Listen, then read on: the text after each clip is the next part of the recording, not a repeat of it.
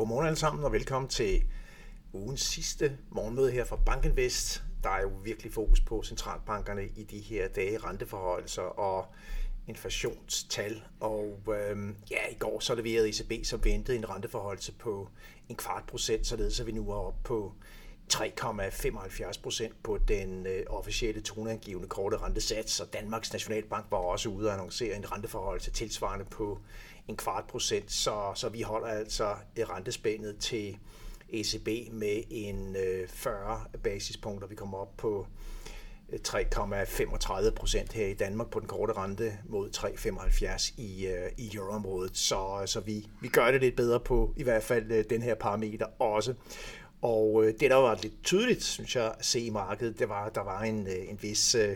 vi så jo renterne i markedet tikke ned hen over den her beslutning og i kølvandet på Lagardes pressekonference. Og det er jo ikke, fordi der er de helt store signalændringer fra ECB, men Lagarde og company flytter sig lidt fra at ligge i den klare overhalingsbane i forhold til pengepolitiske stramninger til i højere grad at lægge sig midt på motorvejen og egentlig holde døren åben for både en yderligere renteforhøjelse i de kommende kvartaler eller alternativt rentestabilitet. Og det er altså en marginal drejning i mere duagtig retning, som vi ser fra ECB. Der er en vis anerkendelse af, at inflationspresset det er modereret lidt, selvom det stadigvæk ligger for højt. Så alt i alt ikke så overraskende udmeldinger, men altså noget, der fik markedsrenterne til at stryge lidt ned. Vi så en 10-årig tysk rente, som var nede på 2,4%, men til gengæld så begyndte renterne altså at stige senere på dagen. Det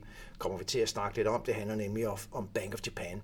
Men hvis vi lige ser på, hvor forward-markedet ligger henne på de korte renter, så ligger forward-renterne et år ud i fremtiden i øjeblikket på de korte euro-renter på cirka 3,5%. Det vil sige, at markedet ligger altså og prognostiserer og kalkulerer med, at renten kommer ned fra det aktuelle niveau på 3,75 cirka til 3,5% ud på en 12-måneders horisont.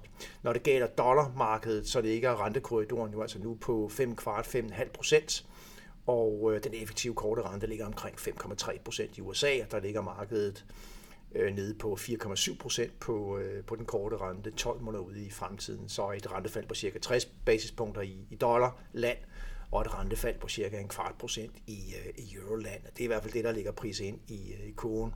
Og det kan man jo mene om, hvad man vil. Det vil være, i mit bud i hvert fald, at de her forholdsrenter, de ligger for højt, at inflationspresset vil aftage nok lidt mere, end det, der ligger indirekte priser ind i markedet og forventes af centralbankerne.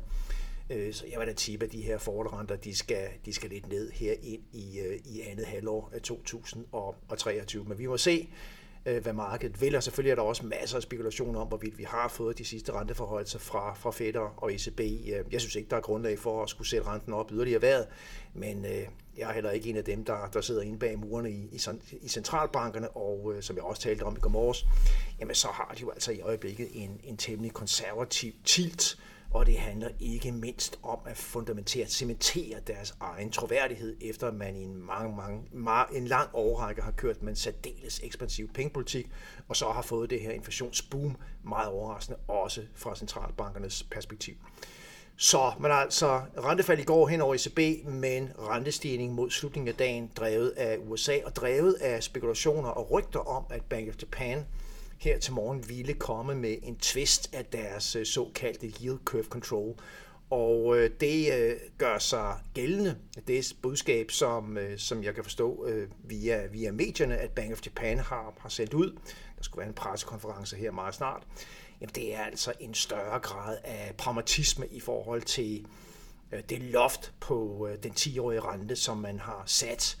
Allerede tilbage i 2016, mener jeg, der begyndte man at sætte et rentetarget på den 10-årige rente. Rentetarget på den 10-årige rente i Japan er faktisk stadigvæk 0%. Man har en målsætning om en 10-årig rente på 0% på statsrenten.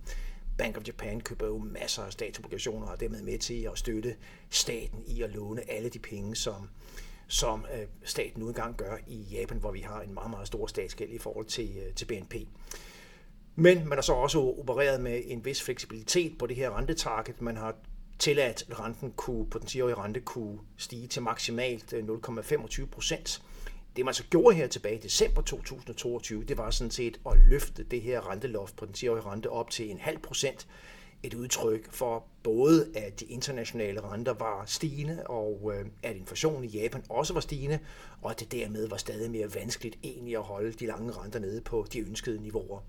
Og her til morgen, der er meldingen så, ifølge medierne, altså en yderligere grad af pragmatisme. Det, som man hører nu, det er, at Bank of Japan ser lidt mere pragmatisk på det her renteloft på 0,5%. Nu er det i højere grad en form for indikation på, hvor man ønsker, at renten maksimalt skal stige til, men det gør ikke noget, at renten stiger lidt over det niveau, og man er parat til at træde ind i markedet og købe statsobligationer på renter helt op til 1%. Så i praksis så tyder det her jo altså på, at man nu kører med en politik, der tillader den 10-årige rente i Japan at svinge faktisk op mod 1%, og men man jo altså stadigvæk har det her rentetarget på 0%. Så det er jo et signal om, at renterne også i Japan kan få lov til at stige lidt mere. Og vi ved jo, at de japanske investorer, de har råder over en enorm mængde kapital, en enorm japansk opsparing, som de jo dirigerer rundt i på tværs af de internationale finansielle markeder. Det er jo klart, at når renten tækker op i Japan, så bliver det relativt set et mindre interessant at investere oversøisk. Og altså i kampen om investorernes gunst, så må de renter, vi har både i Europa og USA, også korrigerer lidt opad. Vi skal nok ikke forvente de store rentebevægelser på det her tema, men vi kan jo se, hvordan for eksempel den tyske 10-årige rente lukkede i går på 2,47, og den 10-årige amerikanske rente i særdeleshed sprang faktisk op og lukkede på 4% efter på et tidspunkt, og har været helt nede på 3,82%. Vi var også lidt over 4%, så et ordentligt pres op sidst på dagen på de lange renter i USA, og det var heller ikke noget, som aktierne kunne lide. S&P 500 lå ellers rigtig flot, men smider 1,5% intradag og lukker ned med 0,6% over dagen som helhed. Så det er jo altså et tema, som markedet lægger mærke til. Som sagt, plus 13 basispunkter i går på den 10-årige rente i USA. Alt i alt, der lander på 4%. Det, der også var med til at presse renteniveauet lidt op i USA, det var relativt pæne BNP-tal for andet kvartal, som vi fik offentliggjort for USA. De kom nemlig ud på 2,4% kvartalsvis. Vækst analyseret, og der var en forventning, der lå på 1,8%. Så det var altså en tydelig forskel, som vi så der. Og igen må vi bare sige, at den amerikanske økonomi har altså en tendens til at overraske positivt. Vi har jo haft egentlig en vækstrate i første halvår, som har været ganske pæn, ligger i gennemsnit omkring 2,4%, og går vi tilbage de sidste 4 kvartaler, så har væksten jo altså også været ganske pæn i USA. Vi havde udfordringer både i første og andet kvartal 2022. Der var væksten faktisk negativ i USA, som vi ser her på figuren på side 5. Men siden da har vi haft en ret pæn fremgang i den amerikanske økonomi. Og hvad siger økonomerne senest? Jo, de peger på en forventning om vækst på 0,5% i tredje kvartal, og en forventet vækst tilbagegang så i fjerde kvartal på minus 0,4%. Så alt i alt så er prognoserne i hvert fald konsensusmæssigt peger i retning af en helt flad vækstprofil igennem andet halvår. Men nu må vi altså se, indtil videre, så har der altså været en tendens til, den amerikanske økonomi har overrasket positivt, og hele narrativet omkring en større recession bliver stadig mere udfordret, når det gælder den amerikanske økonomi, og det er selvfølgelig noget, der presser renteniveauet lidt i vejret, i hvert fald her på den korte bane. Over til aktierne. Ja, som sagt, så havde vi altså en rigtig pæn start på dagen, også hen over ECB-mødet. Rigtig positive stigninger ud af Europa. Vi slutter op med 1,3% på Stoxx 600, og vi har også et plus på 0,7 på MX Copenhagen Cap-indekset. Godt at se. Men så kommer USA altså ind. De europæiske aktiemarkeder når ikke rigtig at mærke kulden, men S&P slutter samlet set nede med 0,6% i går, og var altså oppe en del mere. Sådan sektormæssigt, så var der altså røde tal til de fleste sektorer. Vi har dog communications op med plus 0,9%, og det handler om, at Meta jo kom med regnskab efter lukketid i forgårs, så steg rigtig pænt på den konto. Meta ligger inden for communications-sektoren sammen med Alphabet, Google. Og lad os lige tage en status på de amerikanske regnskaber. Vi har inden for S&P 500 nu fået offentliggjort næsten halvdelen af regnskaberne. 241 resultater er der kommet ud af de samlede selskabsregnskaber, og indtil videre så ligger vi altså med en positiv earnings surprise på 6,3%, så de rapporterede indtjeningstal ligger altså 6,3% bedre samlet set i forhold til det, der har været analytikernes konsensusforventninger. Det er altså en positiv EPS surprise. Det er en grad, overraskelsesgrad, som egentlig minder om det, som vi har set gennemsnitligt i mange kvartaler. Så det er ikke sådan en meget positiv outlier, men det er godt at se, at vi har regnskaber, der overrasker til den positive side i en grad, som vi kender til. Og det er altså indtil videre ned på tværs af alle sektorer, som vi kan se i oversigten her på side 11. Alle sektorer er faktisk overrasket på den positive side. Indtil videre så er de største positive overraskelser faktisk inden for consumer discretionary, og med generelt så har vi grønne tal. Her i dag der får vi i eftermiddag interessante nøgletal, ikke mindst Feds foretrukne inflationsmål, PCE-inflationen, og der er en lidt anden vægtning i forhold til CPI, det som jeg har nævnt nogle gange. Det er, at det her PCE-inflationstal, det kommer et par uger efter, at vi har fået offentliggjort CPI, og man kan jo se, at der sådan historisk er en vis samvariation mellem CPI måned til måned og PCE måned til måned.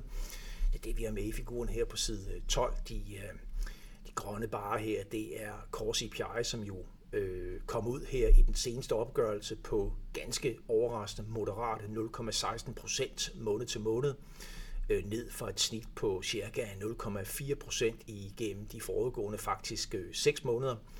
Og lad os se, om ikke vi også får den her deceleration i den månedlige stigning i Core PCE. I hvert fald så ligger analytikerne og konsensus og forventer en stigning i Core PCE på 0,2% her i eftermiddag. Så det er et af de tal, der vil være interessant. Så er der også personal spending, og det vil sige en indikation på, hvordan forbruget det udvikler sig i USA.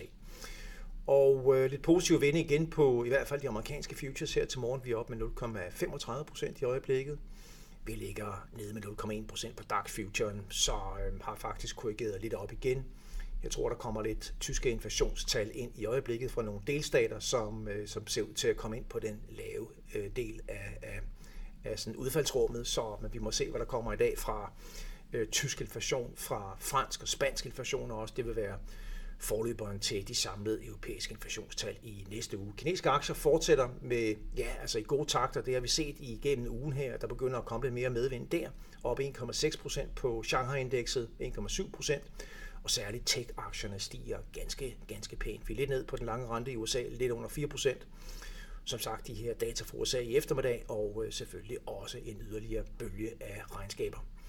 Og med det skal jeg rigtig mange tak for, at I har været med i dag. I må have en god fredag, en god weekend, og vi er tilbage i næste uge. Tak for nu.